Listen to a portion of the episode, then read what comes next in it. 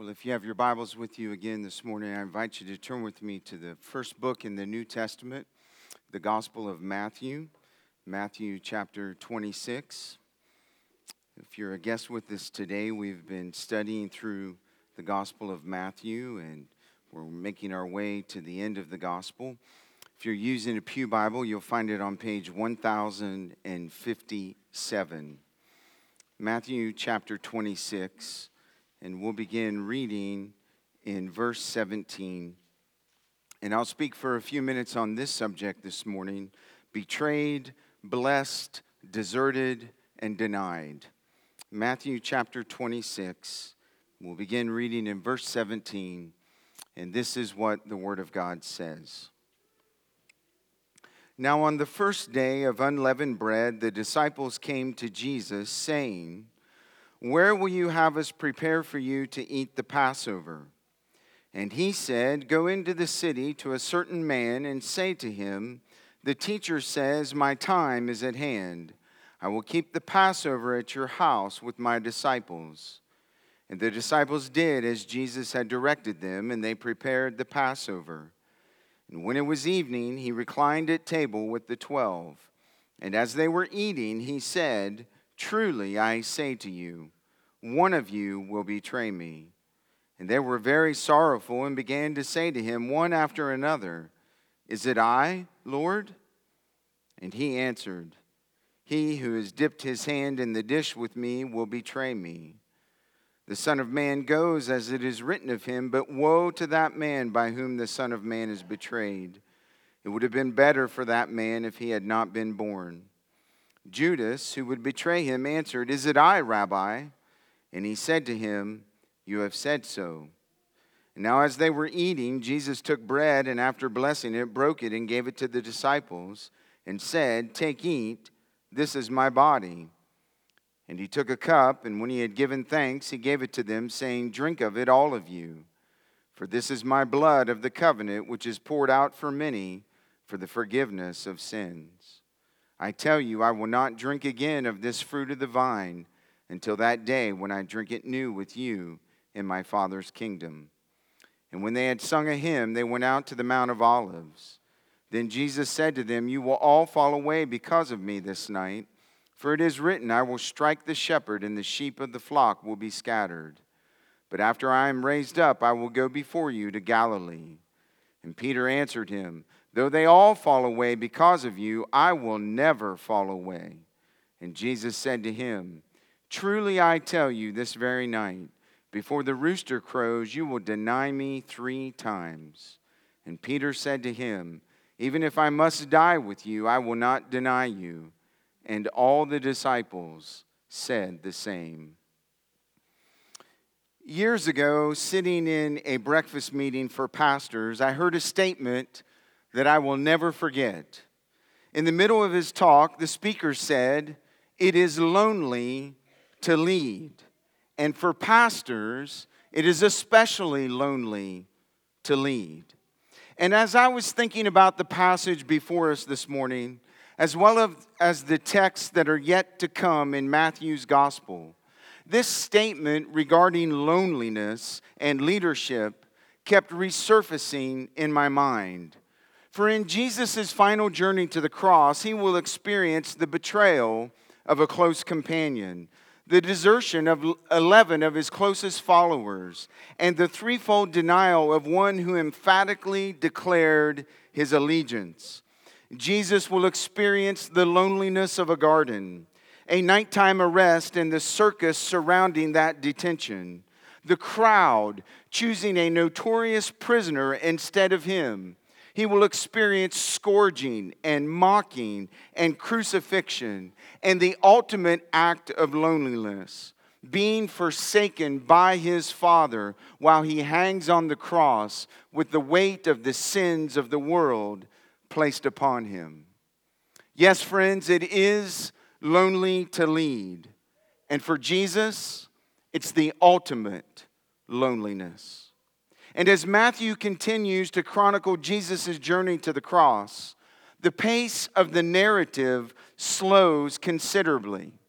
As one commentator describes, it has slowed down enough for each and every reader of this gospel to sense that something horrifically violent, yet strikingly beautiful, is set before our eyes.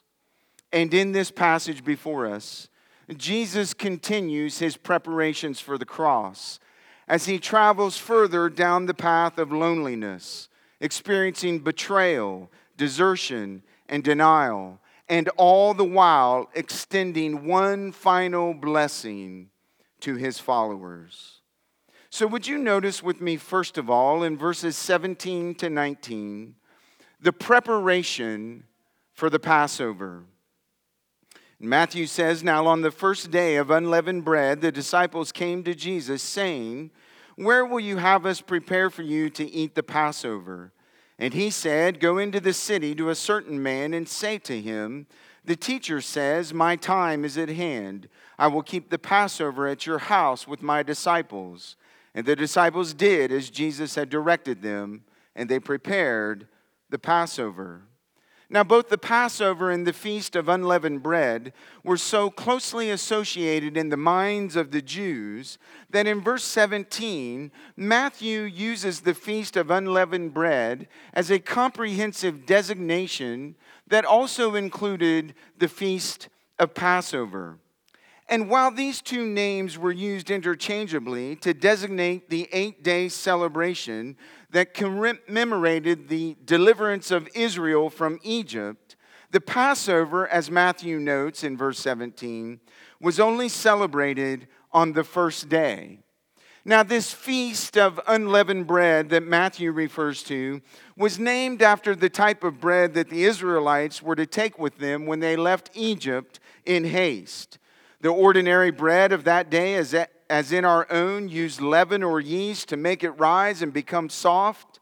And when you study scripture throughout it, leaven is used to represent influence and most often evil influence.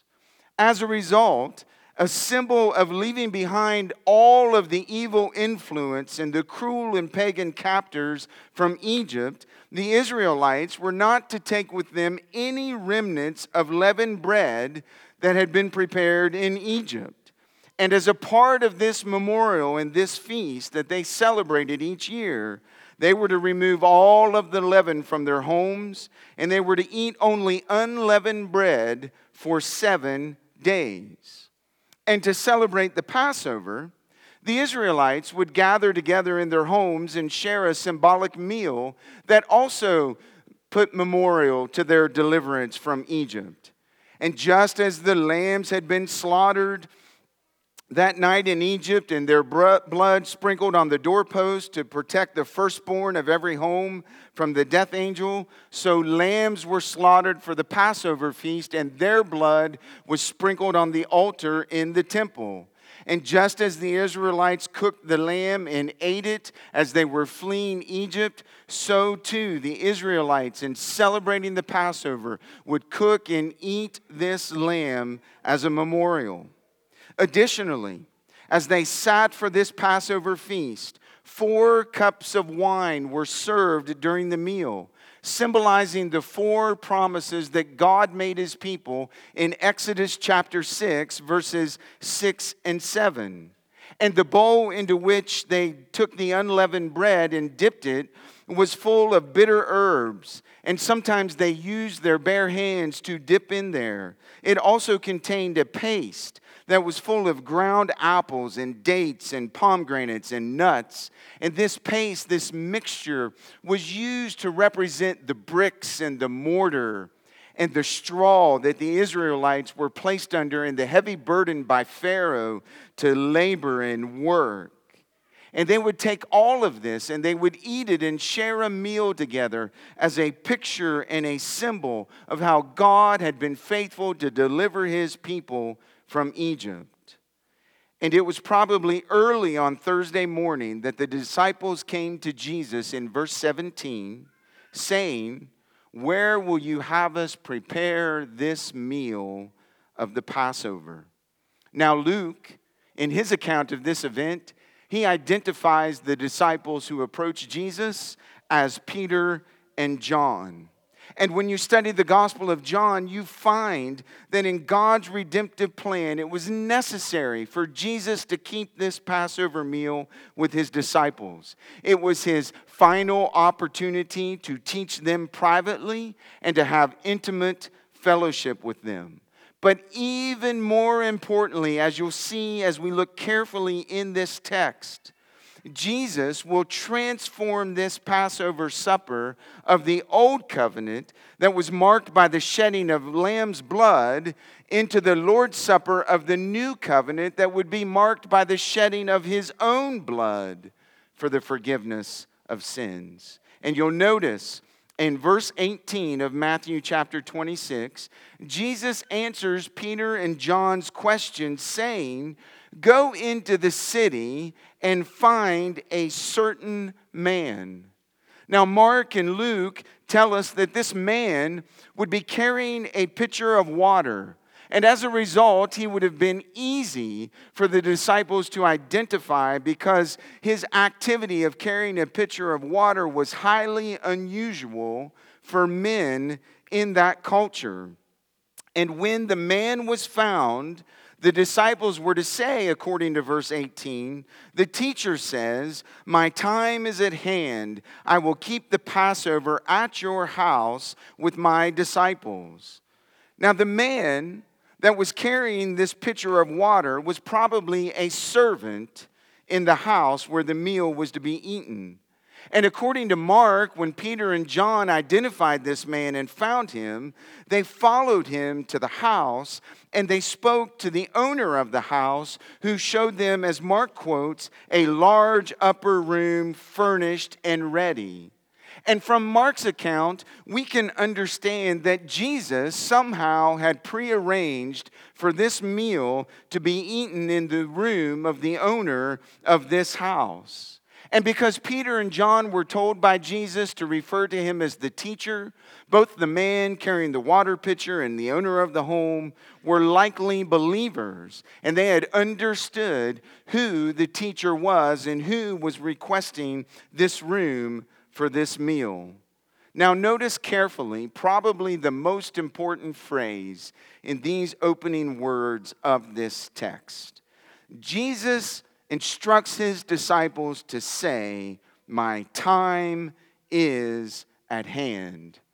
There's several different Greek words that are used for time, and the word that is used in this passage refers to a specific and often predetermined period or moment of time. In other words, when Jesus says, My time is at hand, he is speaking of a fixed determined time. And the reason why this phrase is so significant is that if you study the early life and ministry of Jesus, you find on three separate occasions. And Jesus said, either to the crowds or to his own followers, My time has not yet come. But here, in this verse, Jesus now proclaims that the hour for him to be glorified has come. His time is at hand.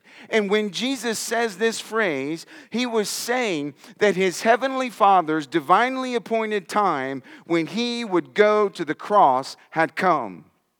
And just as he sent his disciples to prepare for the Passover, and Jesus was sharing this meal with his disciples, it was all a part of his preparations for the cross because his time, his fixed, predetermined time from before the foundation of the world to die for the sins of the world had come, and he was preparing to go to the cross. Now, friends, this first scene reminds us simply that God is sovereign. And if you've listened to me enough, you know that this is a constant drumbeat that I put before you. But there's a reason for that. Because sovereignty is a soft place to rest our lives and to rest our heads and to rest our fears and our anxieties and our worries. And even right here in the Gospel of Matthew, when the events of Christ's life, or even in our life, seem to be hurtling out of control, the gospel reminds us that God is the master and the sovereign of time. And if God is sovereign over the life of Jesus and over the time that he would go to the cross, I would remind you this morning that he is sovereign over your life and your time. And just like his timing was perfect in Jesus' life, it will be perfect in your life, no matter what you say to yourself. Therefore, you can take comfort in this reality. You can cast your burdens and prayer on this hope, and you can rest in this God as He fulfills His purposes for your life in His perfect time, just like He did in the life of His Son. So we not only see the preparation for the Passover in this text, secondly, we see the pronouncement in the Passover in verses 20 to 25. Matthew says that when it was evening, he reclined at table with the twelve. And as they were eating, he said, Truly I say to you, one of you will betray me. And they were very sorrowful, and they began to say to him, one after another, Is it I, Lord? And he answered, He who has dipped his hand in the dish with me will betray me. The Son of Man goes as it is written of him. But woe to that man by whom the Son of Man is betrayed.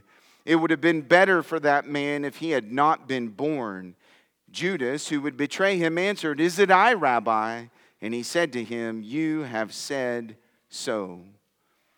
Many believe that it was approximately at six o'clock on Thursday evening. And although the original Passover meal in Egypt was eating in haste while they were standing with the Israelites' loins girded and the sandals on their feet and their staff in their hands, the practice and observance of this ceremony had changed and it had become more leisurely. And you'll notice in verse 20 that rather than standing, Matthew says that Jesus was reclining at the table with his disciples in fellowship. Now, as I've mentioned to you before, when you're studying these narrative passages in the Gospels, it is always helpful to compare what Matthew says with what Luke says, and what Mark says, and what John says about these events. And Luke, in his account, at the beginning of this passage, records this statement that Jesus says to his disciples, I have earnestly desired to eat this Passover with you before I suffer. Can't you picture it? It's not that he's just leisurely sitting there reclining at table with his disciples. There is a passion and a desire inside of Jesus to share this meal. And the whole backdrop around this meal is the loneliness of the cross. And yet, in the midst of that backdrop, Jesus says to them, I've been waiting to eat this meal with you. I have desired this time together. And even on the heels of Jesus expressing this passion and desire to his disciples, Luke tells us that as the meal progressed, in Luke 22 24, a dispute also arose among them as to which one of them would be the greatest. How could they do that? That's what you're thinking. That's what I'm thinking when I read the text. And I would just remind all of us we're the same way. If we would have been sitting there with Jesus, we would have probably been saying and thinking the same things. Don't kid yourself. And it was probably at this time that Jesus, as John says, rose from supper, laid aside his outer garments, and took a towel, and he began to wash the disciples' feet. And in John 13, 15, John says that as Jesus was doing that, he specifically explained to the disciples why he had washed their feet. as an example that they would do just what he had done. That they would quit thinking about greatness and they would start thinking about service and serving one another. And the reason why Jesus gave them this example was that because washing another person's feet was normally done by a servant, and it was considered to be mo- one of the most demeaning tasks. And Jesus, the Son of God, the one who would die for the sins of the world, humbled himself in selfless service and gave a stinging rebuke to the disciples' pride and gave them a profound lesson of what true greatness really is. And not only did he show them by example, Luke says in Luke 22, verses 25 to 27, that Jesus said to them this verbal rebuke. He said, The kings of the Gentiles exercise lordship over them, and those in authority over them are called benefactors, but not so with you. Rather, let the greatest among you become as the youngest, and the leader as one who serves.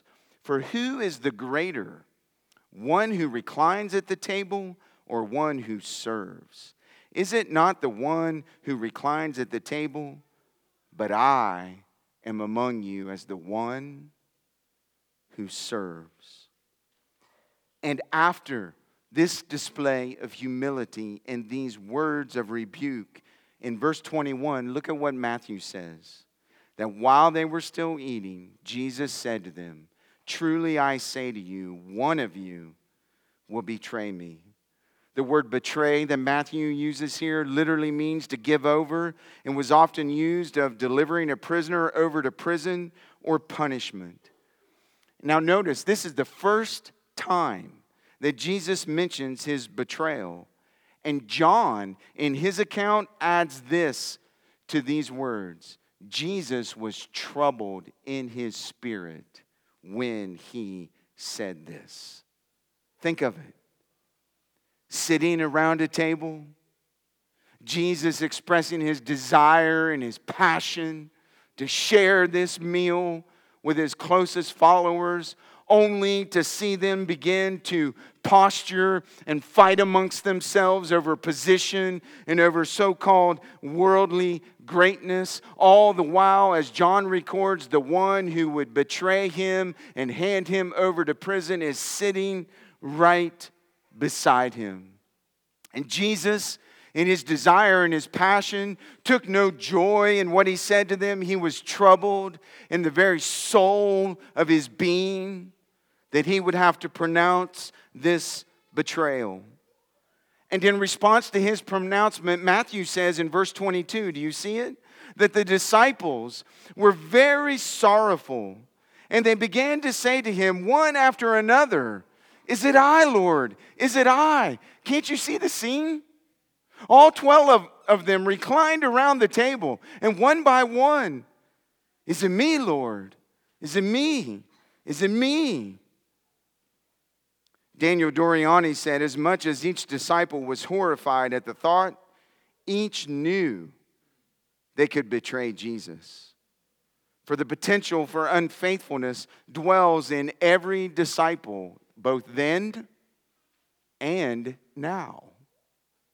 And we see this played out clearly, friends, in verses 31 to 35, where Jesus quotes Old Testament prophecy and says, I tell you, all of you are going to desert me and flee.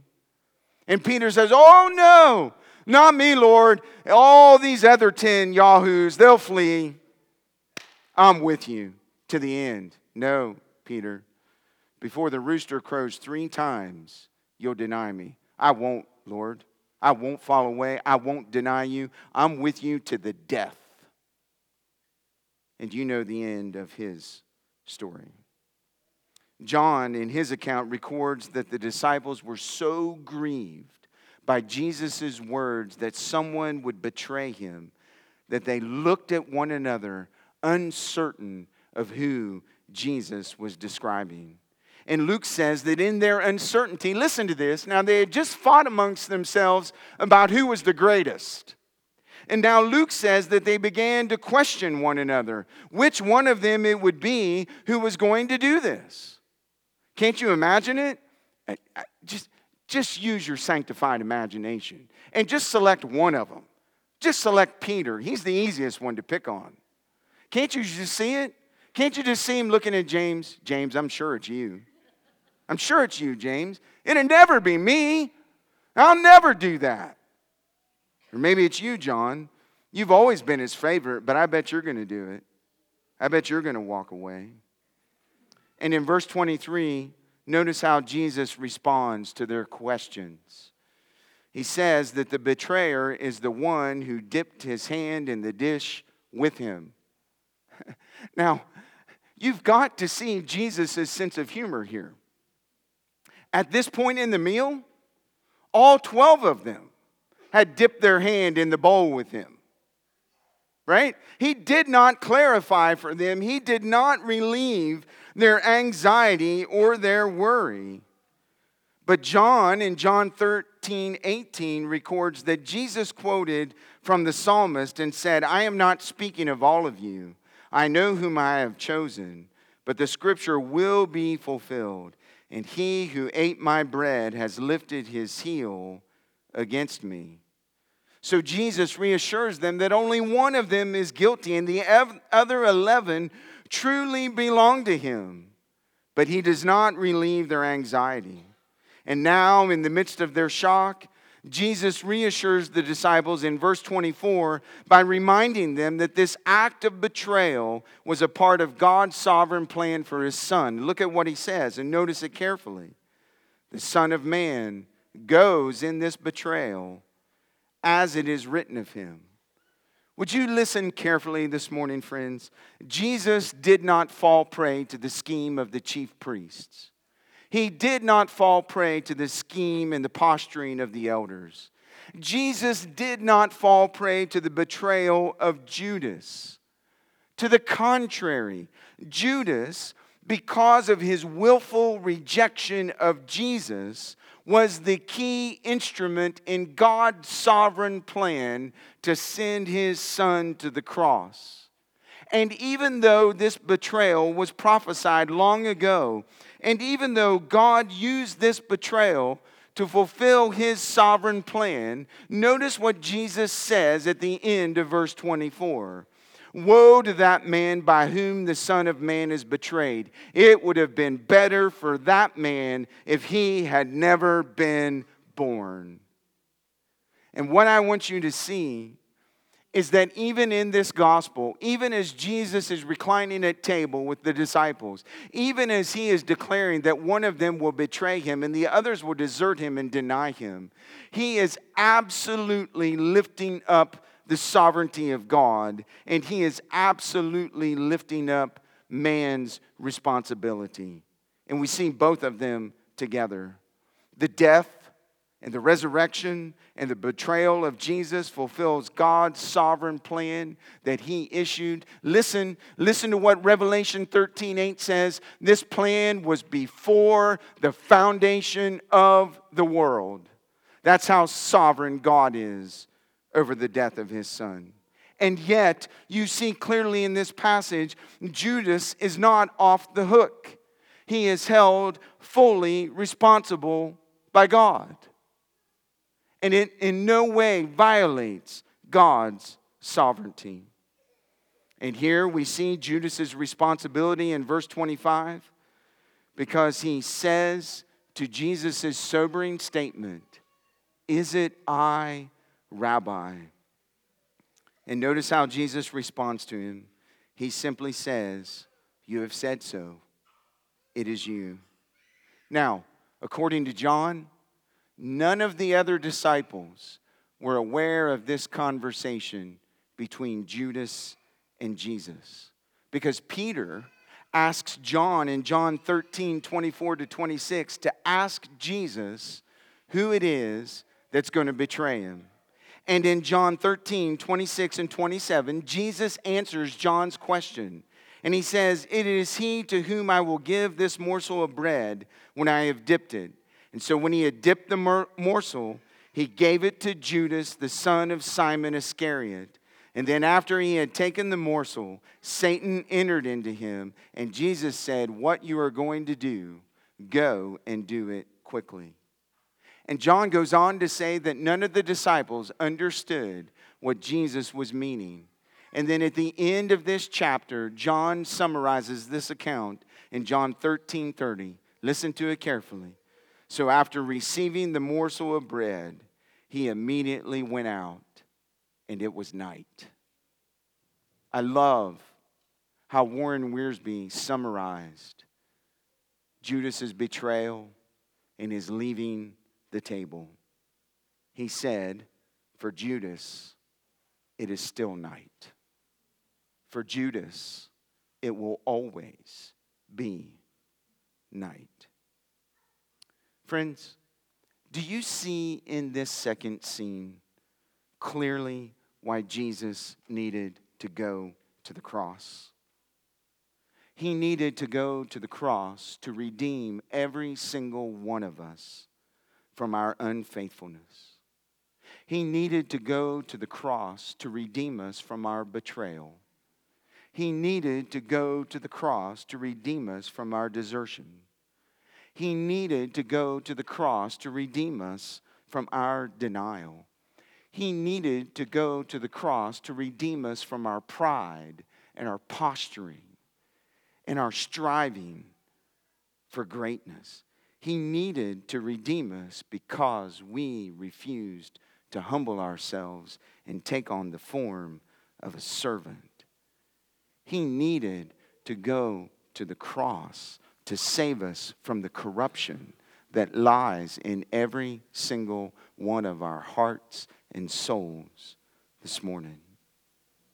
I want you to also notice in this second scene that Jesus' words about Judas's end teach us that it is better, it is better never to have been born into this world than to live without faith and grace in Christ.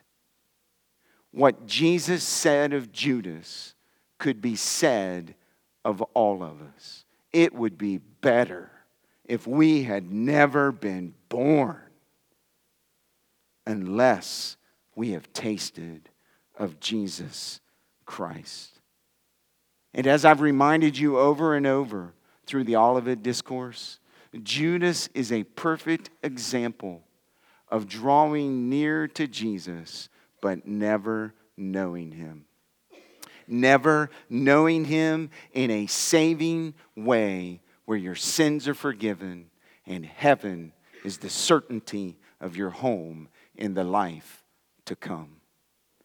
And just like Judas, if you never come to saving faith in Jesus Christ, it will always be night for you in a literal place called hell.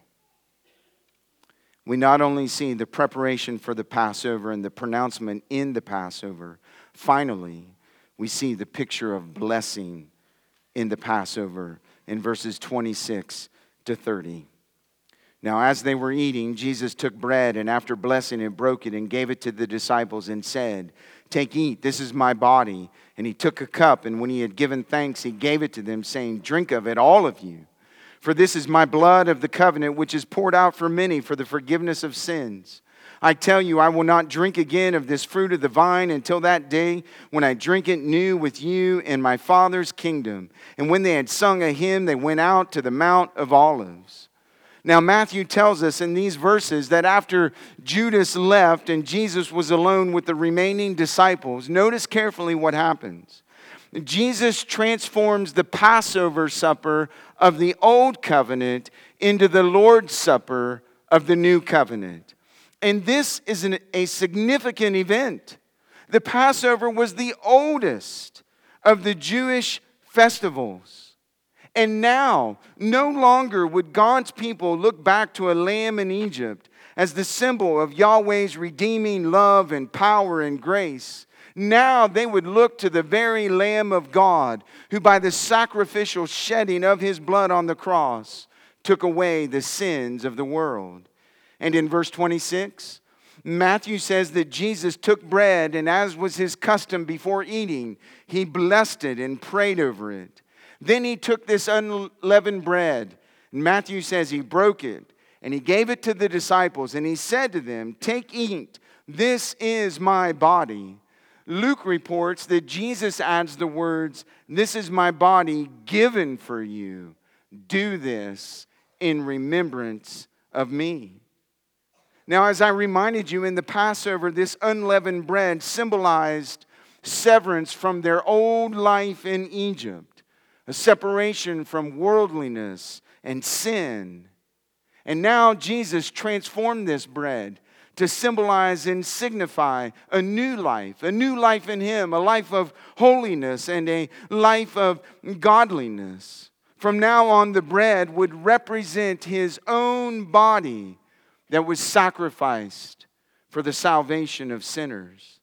Notice carefully in the text, because it's easy to miss this, friends, that Jesus breaking the bread does not symbolize his broken body. John makes it clear that in fulfillment of prophecy, in John 19, not one of his bones would be broken. Then in verse 27, after he gives this symbol of his body, Jesus took the cup, and when he had given thanks, he gave it to them. he said, Drink it, all of you.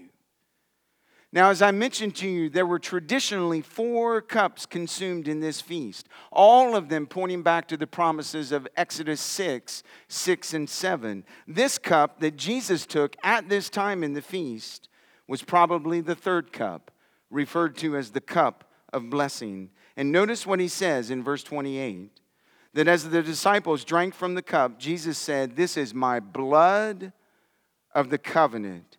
Luke says, he said, This is my blood of the new covenant, transforming the old into the new. It's important to note here in Matthew's gospel that this is the first time that Matthew uses the word covenant. And with the use of this word, Jesus is referring all the way back to Exodus chapter 24 when the law covenant that God gave his people on Mount Sinai was confirmed. And in Exodus chapter 24 and verse 8, the Bible says that Moses took the blood and he threw it on the people and he said, Behold, the blood of the covenant that the Lord has made with you in accordance with all of these words. And with this picture, it was not only a picture of God's forgiveness, it was also of a picture of his binding of the people to himself in relationship. And now, with Jesus' death, with the shedding of his blood, we have a new covenant. A covenant that is not sealed with the sacrifice of animals, a covenant that is sealed with the shedding of the blood of the Son of God Himself. He is the once for all sacrifice for sins. And when He shed His uh, blood on the cross, He did away with the Old Testament sacrificial system. And when you study Scripture, friends, when God always brought reconciliation between Himself and the people, the price was always blood.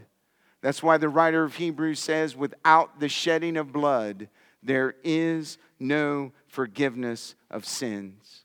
And that's why Jesus says, if you look in the text carefully, that under this new covenant, his blood is poured out for many, for many for the forgiveness of sins. And it begs the question, doesn't it? Who are the many? Who are the many that receive this forgiveness? Well, it includes everyone in the Old Testament who trusted in God before Christ died, as well as everyone under the New Covenant who trust in Christ in the work that he did. It means it was good for Abel, it was good for Noah. It was good for Abraham. It was good for Moses. It was good for David. It was good for every true believer under the old covenant who believed in the future work of Christ. And it is good for you and me and anyone else who will believe looking backwards on Christ's work. Now, notice the text. It doesn't say all, it says many. Why doesn't it say all? Because Scripture is clear. You must believe in Christ. You must repent and turn from your sins. You must deny yourself and take up your cross and follow Jesus daily. And the many are only those who will turn from their sin and turn to Christ and trust in Him. Now, I need to give a needed correction here because my job is not just to preach to you, my job is also to teach you. And so I'm going to teach you for a second a needed correction as it relates to this passage of Scripture. Some people have taken Jesus' words in these verses that we've just looked at literally and have developed a theological view known as transubstantiation, which says that the bread and the body of Christ actually become the body and blood of Christ every time we take communion. And friends, that's not true. That is false teaching. The Bible teaches clearly that Jesus died once for all. And every time we take communion, if the bread and the cup literally become Jesus' body and blood, we are crucifying him over and over and over again. And that is theological heresy. It is wrong. The bread and the cup is a picture, it's a reminder of what Jesus has done. And it is to be used as a memorial as we commune with Christ, as we draw near to Him and remember what He's done for us. Now, that was for free this morning to correct something that needs to be corrected. Back to the text in verse 29. Jesus concludes this meal, and look at how he concludes it. I think this may be the best part of the passage. He concludes it with a promise that he will not drink again of the fruit of the vine until the day when he drinks it new with them in his Father's kingdom. Can't you hear the promise of assurance in these words to his disciples and to us? What did he teach them in Matthew 24 and in Matthew 25? I'm coming again, and here's the signs of how you know when I'll come. And what is he saying in Matthew 26? I'm going to the cross, I'm preparing for the cross and I've instituted a new blessing for you where you can commune with me and be reminded of what I've done for you. And this is how important this is. I'm promising you that I'm never going to eat this bread and I'm never going to drink this cup again until I come back and I gather you to myself and we sit down together at a table again. And then and only then will I eat and will I drink and I'll do it with you. Notice what the text says. Jesus doesn't say he hopes to do it. Jesus doesn't say that he thinks he might do it. Jesus says with certainty, I will do this. Disciples, Believer, today, you have this assurance that Jesus is coming back again. And Jesus is going to fulfill all prophecy concerning himself. And when that fulfillment comes, he will gather all of the many who belong to him, and he will sit down at table with them, and he will eat and drink with them for eternity. It's the promise of assurance in the gospel. Now, notice in verse 30. Matthew tells us that the Passover meal concluded with the singing of a hymn. They must have been Baptists. And it was probably, most scholars believe, Psalm 118. That that's probably what they sang as they finished the meal and went out into the Mount of Olives. Have you ever read Psalm 118? It's amazing. I, I read it. I wanted to read the whole thing to you, but I knew after even all the editing I did, the sermon was still too long and I couldn't do it. So I'm going to read a couple verses to you, though. Listen to it carefully. And listen, listen to it in the context of everything that I just taught you about this meal and see if it doesn't take on a different meaning for you. Psalm 118, verse 1. Oh, give thanks to the Lord for he is good, for his steadfast love endures forever. That's how they begin. Give thanks to the Lord. In verses 22 to 24, listen to what they sang. The stone that the builders rejected has become the cornerstone. This is the Lord's doing, and it is marvelous in our eyes. This is the day that the Lord has made. Let us rejoice and be glad in it. Well, that's a whole new meaning after that meal, isn't it? And listen to how the psalmist ends in verses 28 and 29. You are my God, and I will give thanks to you. You are my God, I will extol you. Oh, give thanks to the Lord, for he is good, for his steadfast love endures forever. And they sang.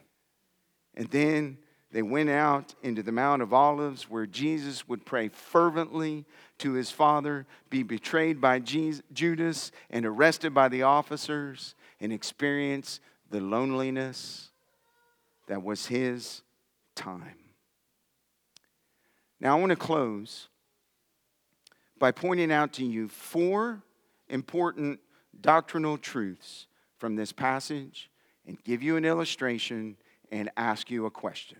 That's what's coming, and then it'll be over. Here are the four truths. Number one, this passage reminds us of the great doctrine, and I'm using theological words this morning. I'm going to explain to you what they mean of the substitutionary atonement of Jesus Christ. What does that mean, Pastor? It means that Jesus pointed to us in this meal that he would die in our place as our substitute. That he would take our guilt, our shame, our rebellion, our sin, and place it on himself so that we, in exchange, when we come to him, can have his goodness and his righteousness and his godliness and his holiness. Jesus gave his blood so we could have peace with the Father. It's exactly what 2 Corinthians 5:21 says. When Paul writes, "He made him who knew no sin to be sin for us so that we could be the righteousness of God in him." Jesus was the only substitute. He was the perfect substitute because Jesus is the only one who has ever lived a perfect, sinless, spotless life. Every single person in this room, every single person in the world is born in this world tainted by sin. And our sin separates us from God. Only Jesus was born of a virgin. Only Jesus was born sinless. Only Jesus lived a sinless, perfect, spotless life. That's why only Jesus could go to the cross and only Jesus could hang there and shed his blood for you, for me, for the many who would believe. He was our substitute. And you can just look at your life this morning, friend, and you can ask yourself, what are the sins I struggle with? What are the sins that make me feel guilty? What are the sins that cause me shame and grief? What are the things that I'm so embarrassed of? You can ask yourself those questions this morning. And you can look at the cross, and you can see there at the cross as Jesus hung on that cross, Every single one of those things that came into your mind as I was speaking to you were placed on Jesus. He died for every single one of them. He shed his blood for every single one of them as your substitute. And when you turn from your sin and you confess that you're a sinner and that you can't save yourself and that you need Jesus, Jesus takes all of that stuff on you away and he replaces it all with his righteousness, his goodness, his perfection. So that when you come to Jesus, don't miss this. God looks at you, he no longer sees your guilt, your shame, your mistakes, all of those things that you're embarrassed of. And do you know what he sees? Jesus. Perfection. And you can live your life trying to be perfect and never achieve it. Or you can confess your sin and your dependence on Christ and come to Him. Listen, and He'll make you perfect in Himself. That is the gospel. Number two, this passage teaches us the great doctrinal truth of the forgiveness of sins the forgiveness of sins is our greatest need before this holy God, and it is only through the work of the Lord Jesus Christ that we can experience this forgiveness. And God's forgiveness is not like your forgiveness. It's not like my forgiveness. God doesn't keep a record of the wrongs. God doesn't hold bitterness towards you. When God forgives you through the blood and the work of His Son, the Bible says He removes it as far as the east is from the west, that He remembers it no more. And He remembers it no more because He sees you perfect in His Son. Why would He need to remember it anymore? That's why we sing the great hymn Jesus paid it all. All to Him I owe. That's where the forgiveness lies. Doctrinal truth number three it's redemption. We are set free by the purchase of Christ's blood on our behalf. Free. Oh, we all love something for free, right? That's why you get on MacBid and see if you can steal a deal. You want something free in Christ, you are free. And it doesn't cost you a thing. Jesus bought your freedom. Number four, when you come to Christ, as Jesus reminds his disciples in this text, you're secure. John 10, Jesus says, I am the Father of one. I hold you in my hand. No one can come into my hand and take you out. Nothing can come in and get you when you are in Christ. You are secure. Listen, you are so secure when you're in Christ that you're as sure as heaven if you were already standing there this morning you are so secure in Christ no matter what disease, no matter what illness, no matter what broken relationship, no matter what comes in and out of your life. You are so secure in Christ that nothing or no one can take you from Christ. You don't keep yourself secure. ADT doesn't keep you secure. Only the Lord Jesus Christ keeps you secure and He promises that He will present you before the heavenly throne, pure, blotless, sinless, blameless in Him. That's how secure you are. That's the truth. That was worth coming to church for today. That's worth resting and building your life on. Now, the illustration.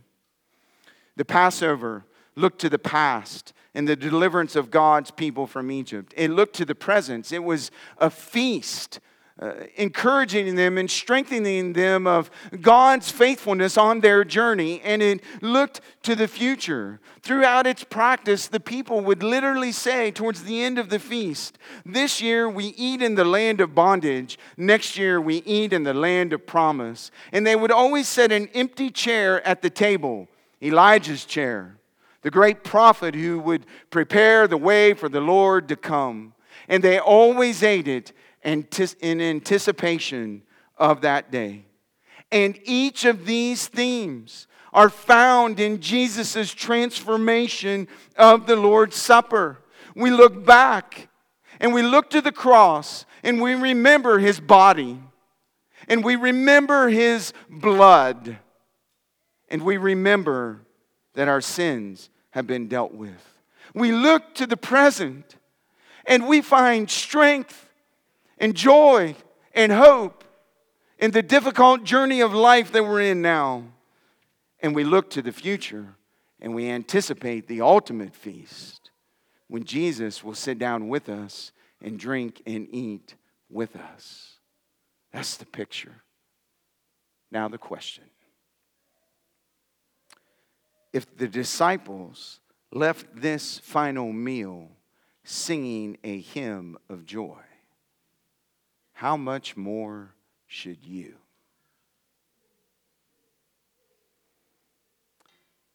It's lonely to lead. And Jesus is experiencing that loneliness as he prepares for the cross. He'll be betrayed, deserted, denied, but he extended a blessing for all who would come after him to rest and trust in him. Would you be one of the many today? Would you turn to Jesus? Would you trust in him? Would you sing for joy for the salvation that he's given you? Let's pray. Oh God, we thank you for your word. We thank you for teaching us through your spirit today. We thank you for these reminders of the work of your Son, and we thank you for the gift of your Son and for all that he has done for us. We thank you today for your sovereignty, God, and for your love displayed through Jesus.